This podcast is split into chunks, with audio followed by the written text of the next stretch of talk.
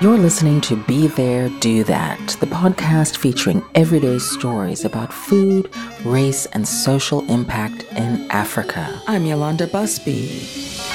Certainly, no one can argue that we don't have a very serious problem in this country. Three quarters of all South African young children do not meet the minimum standards for nutritional intake. Millions and millions of children go to bed hungry every night. Somewhere between 5 and 7,000 children die of hunger in this country every year. A shocking statistic that most South Africans are simply unaware of. Did any of you know that every day 15 children die of hunger in the Rainbow Nation? Surely the horrific reality of starvation and hunger means that we need to embrace whatever technology is out there in order to produce more food. Well, here's a newsflash. Unless there's a drought, South Africa already produces enough food for everyone who lives here. It's worth saying again, we already produce enough food for everyone. Despite that fact, millions of people are going hungry or subsisting on a diet that is completely inadequate or sometimes dying of hunger. And why? Because who gets to eat and who doesn't get to eat in this country depends on how much money people have to buy food relative to the cost of that food, not on how much food there actually is. Dr. Tracy Ledger, researcher and food systems activist, author of An Empty Plate, dishes up a full one when talking about local food history.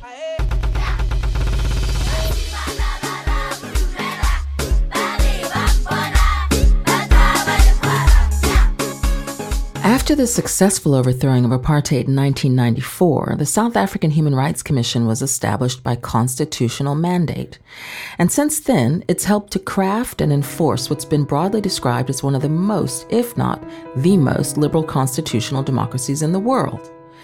Now, if you aren't yet hip to all the changes that went down in this country during that year and for all the years since, let me just tell you, it reads better than any historical novel you could ever imagine. In the past 25 years, South Africa has gone from being called the Rainbow Nation, complete with its foundation of black diamonds, to rainy days, and then to drought, from self generated power of all sorts to power outages of every sort, and then complete with typical political corruption alongside economic innovation, social disruption, and more, all in the name of democracy.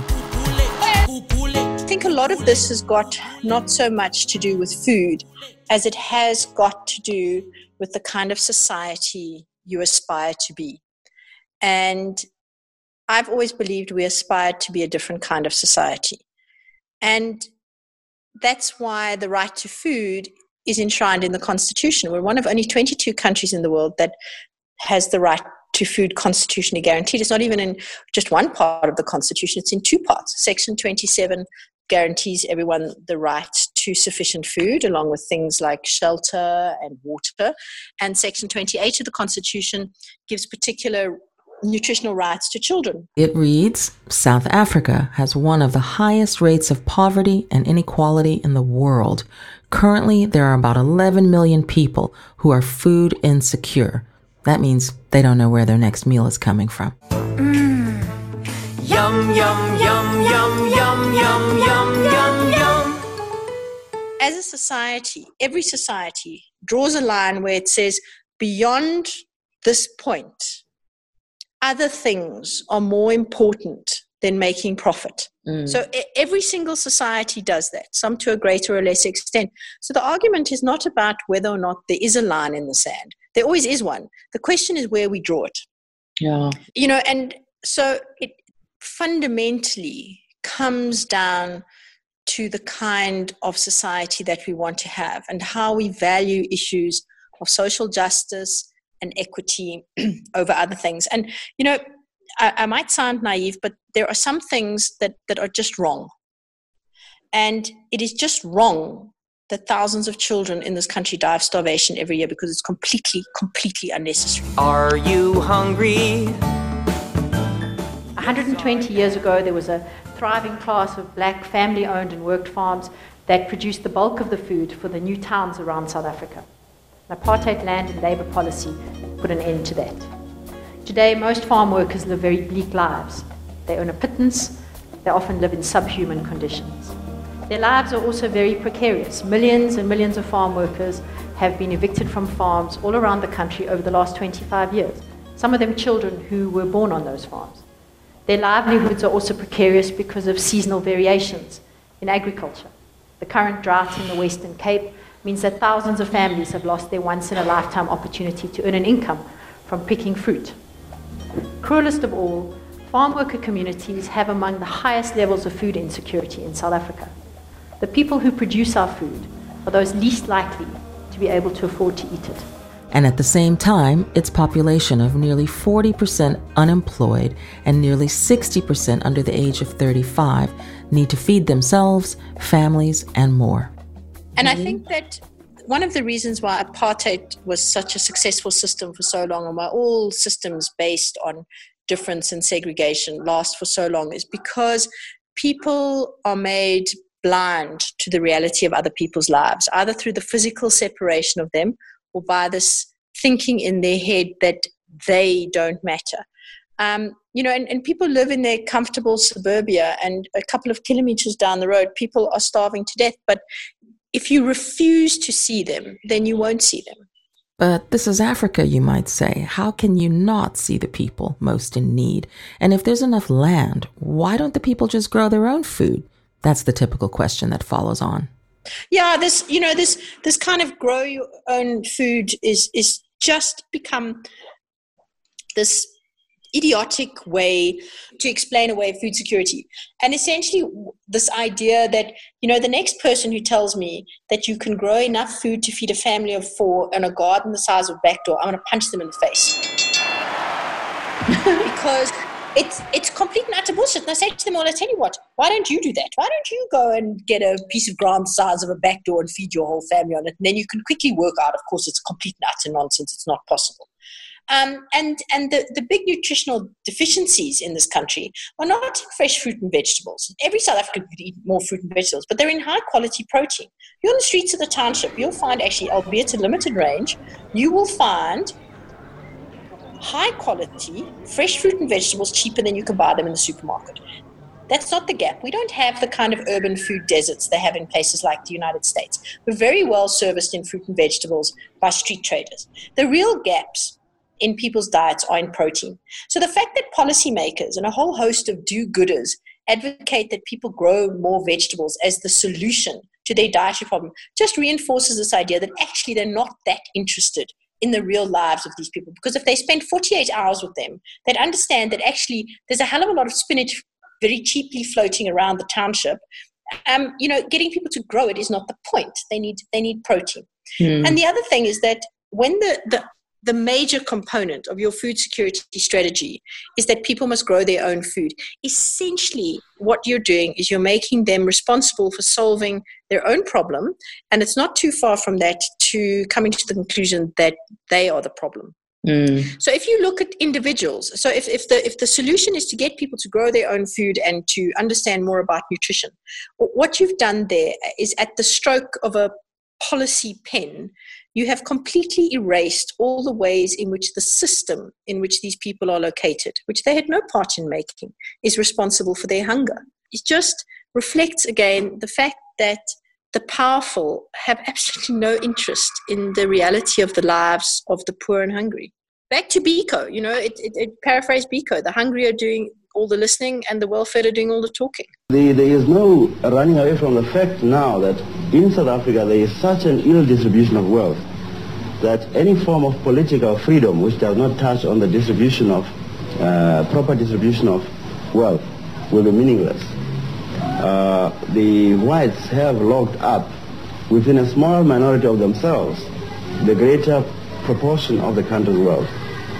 And uh, if we have a mere change of face of those in governing positions, what is likely to happen is that black people will continue to be poor and you will get a few blacks filtering through into the so-called uh, bourgeoisie.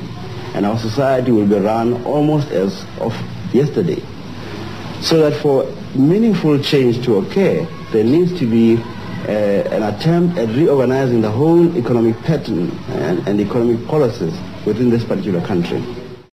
Stephen Bantu Biko was the founder of the Black Consciousness Movement in South Africa in the 70s, a student led movement which at its time credited Biko with coining the term Black is Beautiful, a phrase which was meant to incorporate all of South Africa's people of color under one unity or, you know, hive mind social consciousness. Irony of ironies, a politically banned activist when arrested for violating his banning orders. He was imprisoned, tortured, and ultimately died, while the official report of his death was recorded as a hunger strike even in a, in a democratic South Africa, you don't walk away from your history just and just throw it away. Your your history walks with you. And there are a few places where your history walks with you as intimately as it does in the food that you eat. Mm. Yum, yum, yum, yum, yum, yum, yum,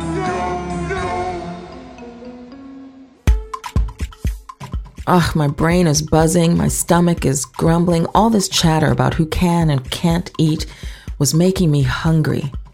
And still, after having my lunch, I was thinking about all of this, so I decided to call a friend and researcher from the University of Cape Town's Center for African Cities, Gareth Haysom. Gareth, hi.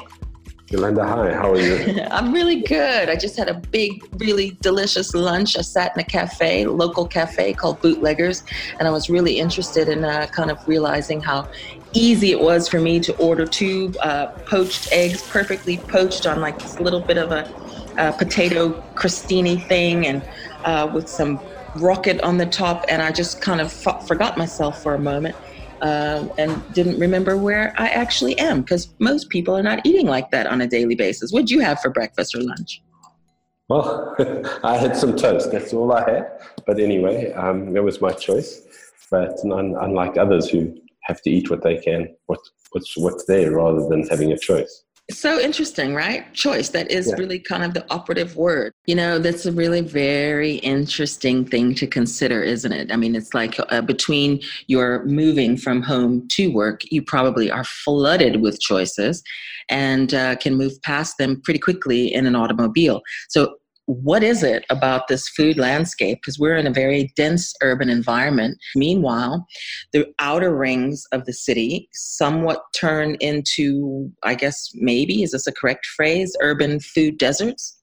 Potentially, yes. And I think if one imagines one particular type of food system. So there is all sorts, as you say, I could drive and, and be flooded with, with choice in my, my vehicle on my way to work, where others who are queuing at 4 a.m. in the morning to travel, thanks to apartheid spatial planning in the city of Cape Town, travel for two to three hours in public transport that's increasingly unreliable. Um, so they're getting up and having to get all the way through to to work um, and are often making choices about food that are impacted not by their own desires, but by their travel and their travel obligations. So they're buying something in other areas. And so here, the, the sort of notion of a food desert is where there is there's an absence of food. And I think the informal economy in, in, in much of Cape Town is responding to the sort of geography of so, yes, there's a food desert if you're thinking just around supermarkets and formal stores, but I, I would say there's, there's plenty of choice, and there are a whole collection of informal traders that are providing food. You know, I had a chat with uh, Tracy Ledger, and what Tracy is saying, author of An Empty Plate, um, and as a food systems uh, kind of uh, advocate or activist, I imagine, researcher and activist. What she is saying is is somewhat similar. That there's a, a funny irony where people think, "Oh, shame, there are South Africans who are starving, and what's the matter? Why don't they just eat more fruit and vegetables?" She said, "Actually, there's a lot of available fruit and veg. That's not the issue whatsoever." Um, so I like that you're saying something quite similar, which is that the informal trade of uh, fruit and vegetables uh, is making choice much more available to people. Um, but that the problem is uh, dense, nutritious protein, healthy protein sources are what are in um, short supply. And she suggested that that's related to the industrial food system that, that is actually supplying um, traditional food outlets. I'm thinking of a study that you did in a local township um, to, to, to really take an analytical view at what's available. What did you find there? I think what we did find was that there was food available, And there was a variety of foods available in Kanana. But accessing protein is, is something that's a real challenge. And I, I, certainly agree with Tracy that the sort of global food system in which South Africa is, is embedded and the sort of industrial system does align its business sort of imperatives towards servicing a particular clientele. But what I think is also particularly challenging is how food is so directly connected and what food is consumed is directly connected to what the household budget and what is available. Oh my word, when I consider what I just spent on a simple poached eggs and a potato crostini, wow.